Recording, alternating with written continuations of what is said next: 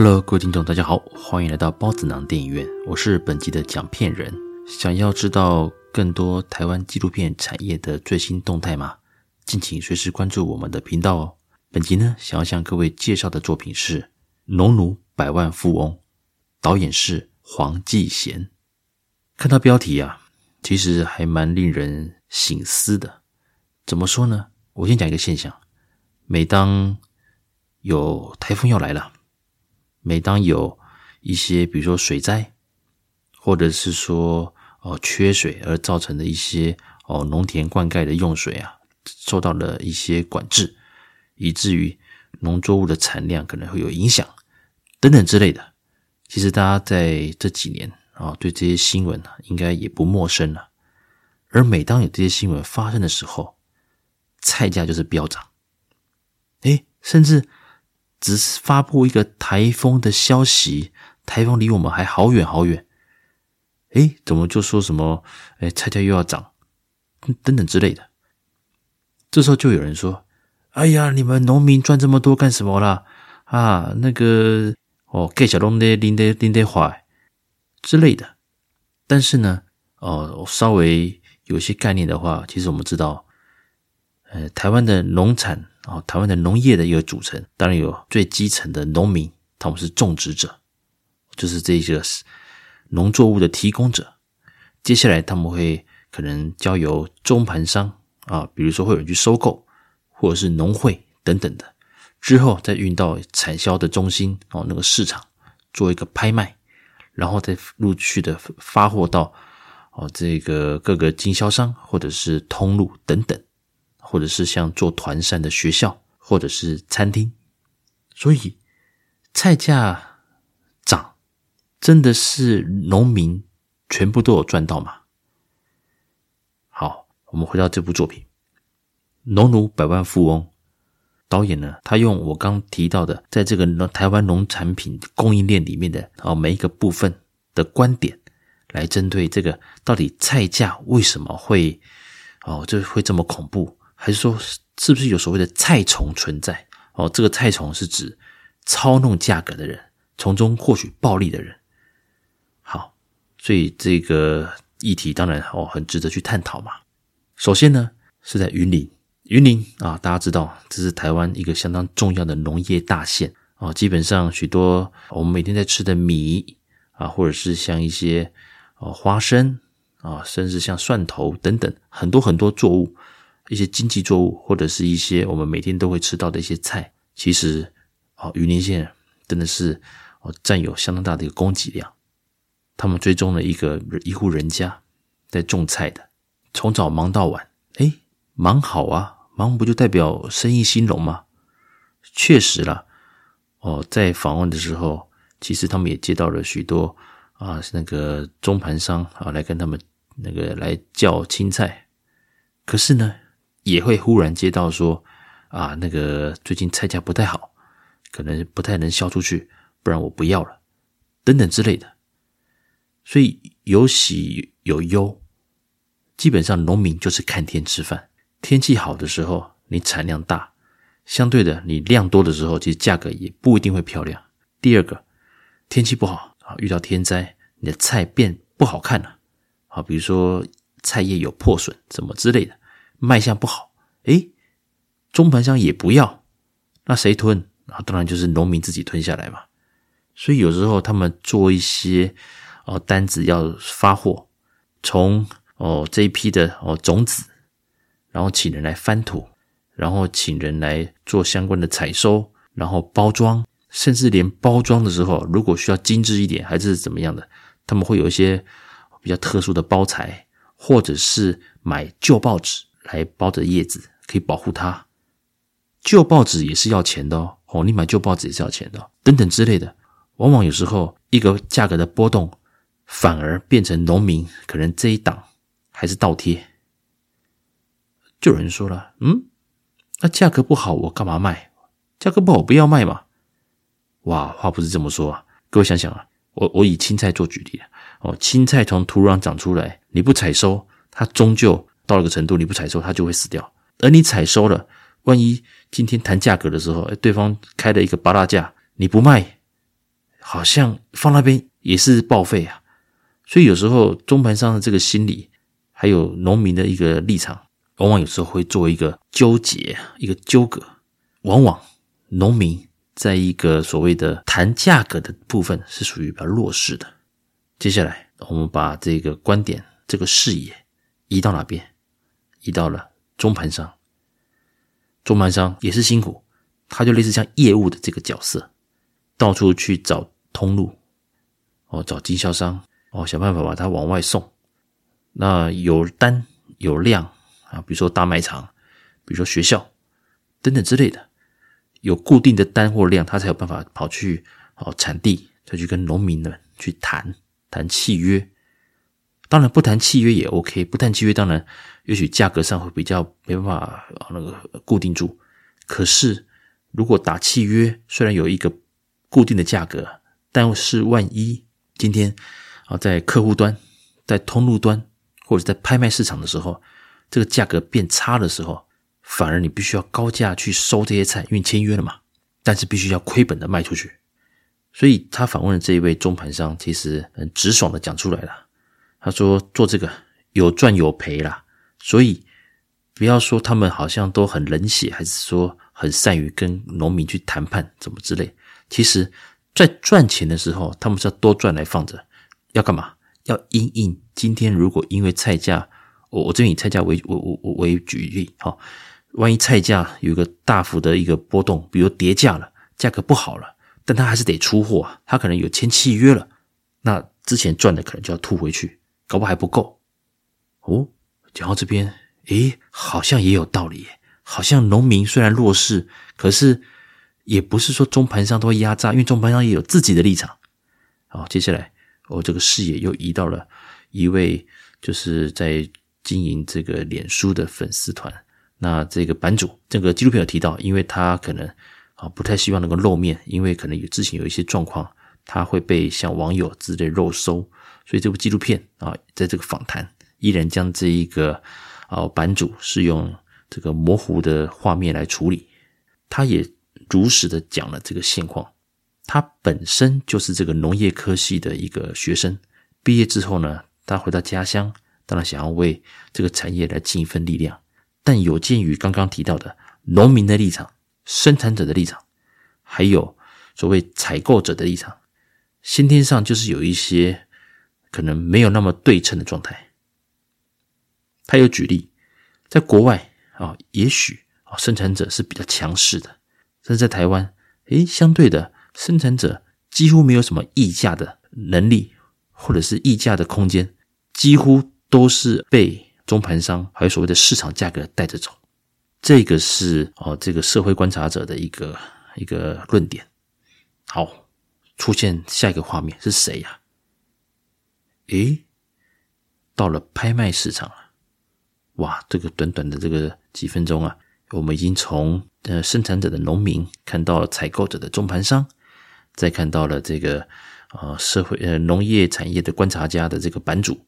接着就是哇，这个果菜市场的这种拍卖摊位的这些批发商，他们也很辛苦，他们收了产地来的菜，那当然要做拍卖嘛。当然，有些人会去赌，比如说价格不好，我就把菜冰起来。可是想想想看，有多少人有这个实力是有办法去冰那么多青菜 ？OK， 这是第一个。第二个，其实你想要进入拍卖市场，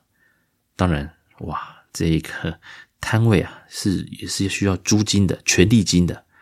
而这个权利金啊，包括摊位的位置，其实每隔一段时间都是要做一个转换。只不过，基本上就是这些人在抽啦，哦，在抽摊位。很这个权利拿到之后，基本上，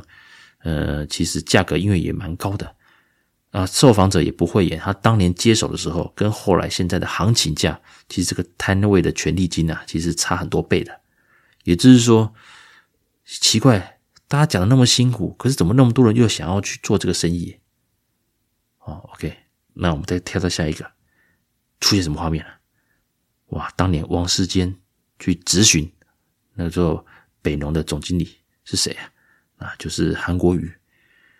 那也因为那一场的质询，让韩国瑜的全国知名度大提升嘛。OK， 然后我们今天 不, 不讲政治。当时王世坚就是直接问你们北农就是菜虫等等的。当然韩国瑜啊，他也是呃那个以他捍卫啊这自己的清白，捍卫整个北农的清白来做一个反击，一个唇枪舌战。好，画面就到这边。什么是菜虫？菜虫在哪边？哇，这边好像慢慢也有点头绪出来了。当然负责拍卖的那个人，拍卖官可能也是一个关键人物之一，甚至有些拍卖官他们到了产地的时候，是当地的那些呃乡长镇长啊，那些都会跟着过去啊，啊产地的农民都会全到说明会的时候，大家也都是觉得说这个很很重视的这个关键人物啊。当然片中是没有没有明讲啊，可是谁在操作这个市场机制，其实这是喊价格的这个人，甚至还有一些就是可能会联合把某些青菜某些品项的农作物来做一个价格的哄抬。哇，这个里面有提到。诶，那这样子菜虫呼之欲出了吗？其实这部纪录片它是很忠实的、哦、以生产者的角度，然后采购者的角度，另外还有拍卖者的角度，以及、哦、第三人，就是在这个产业、哦、他是观察的每一个、哦、程序都很熟悉的这个网络的版主的观点。综合起来，其实台湾的农业真的需要一个改革。这部作品其实二十多分钟，那蛮紧凑的。呃，这个议题看似很生硬，但是透过导演的这一个找了不同立场的人来做一个访谈，在某个程度上你会发现，咦，大家其实都有苦衷，大家其实都讲的都很有道理。那到底谁是菜虫？到底为什么我们消费者买的菜价就是会这么高，可是产地的生产者这些农民却是在那边苦哈哈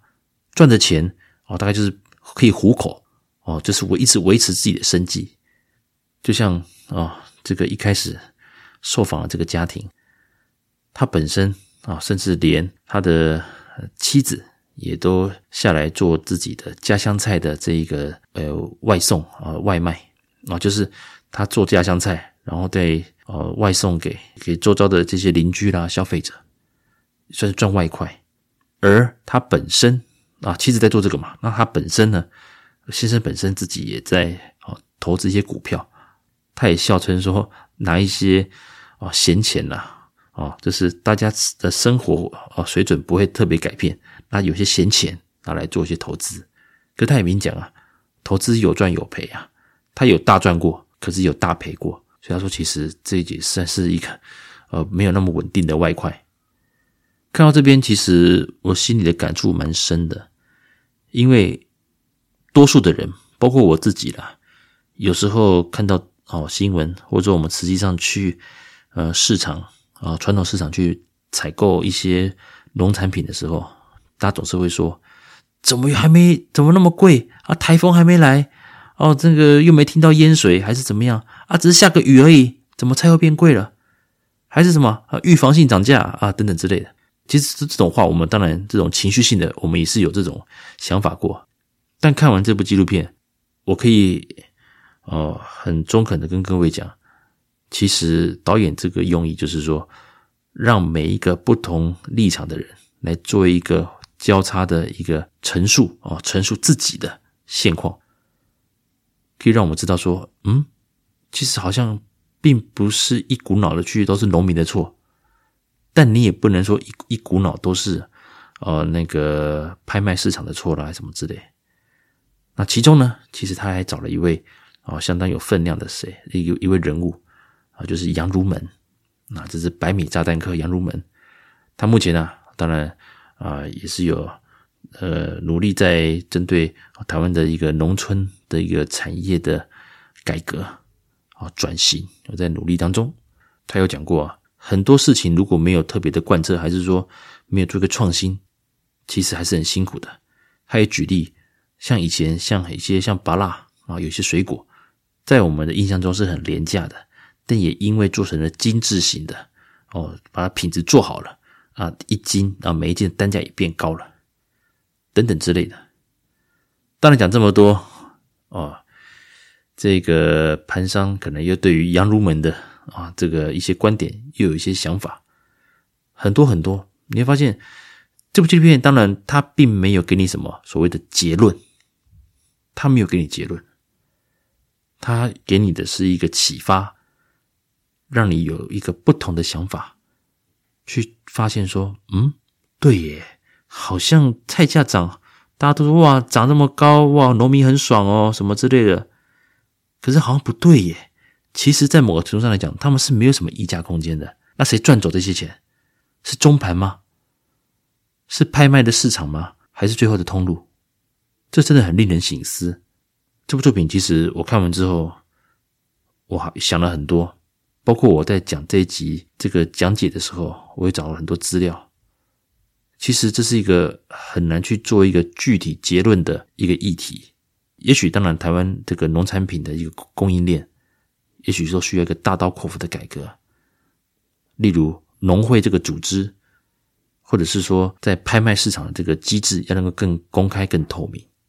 而农民可能要针对比如说某些作物，不能说一股脑大家全部这个好卖啊，这个这个最近价格不错，大家全部种这个之类的，这还是要做一个全盘的规划，否则的话你量一多，哇价格又不好，或者是说你的农药喷过量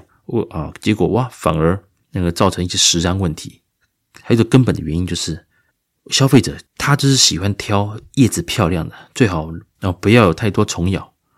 或者是说这个卖相啊，不要有什么碰撞，像香蕉碰撞到了啊不好看了，还是苹果碰撞到了不好看我不要了，还是说像一些什么青菜采收的时候可能哦、呃、那个并没有那么的外观没有那么维持那么漂亮也不要了，这都被打回去，其实是浪费啊。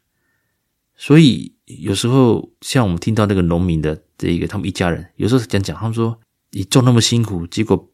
那个采购的一来又打掉一堆啊，卖相不好，这不行啊，那个不行，这个不行，其实也是很一种也是一种浪费，东西是能吃的哦，只是因为卖相不好而被打掉。所以其实这几年也是有一些像超市啦、大卖场也有发起一些运动，就是说有些菜比如说高丽菜好了，可能大家摸来摸去，那菜叶也都破了不漂亮了，那一颗就一直没人要没人拿，可是如果做一个出清或者是价格做一些调整的话，当然啊，这鼓励大家东西是安全的，可以吃的，也是美味的，只不过它长得外观是比较没那么卖相没那么好的，还鼓励消费者还是去选择这种水果啦还是青菜等等的这种农产品，不要造成浪费，那这样子也是对产地的农民也有更多的一个帮助。看完这部纪录片，其实让我们对台湾的农业的整个供应链会有一个更具体一点的一个了解，而不能做百分之百的通盘的能够了能够理解，可是就透过这二十多分钟这个纪录片，可以让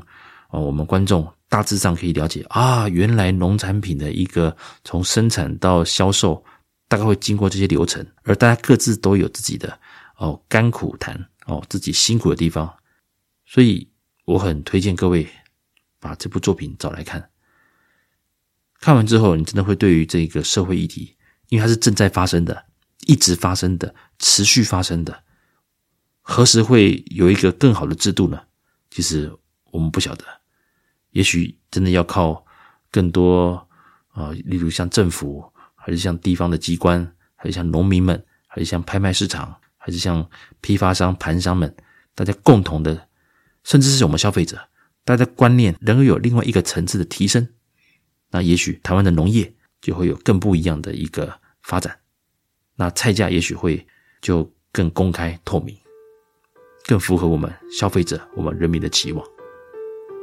以上就是本集的介绍，我们下次见咯，拜拜。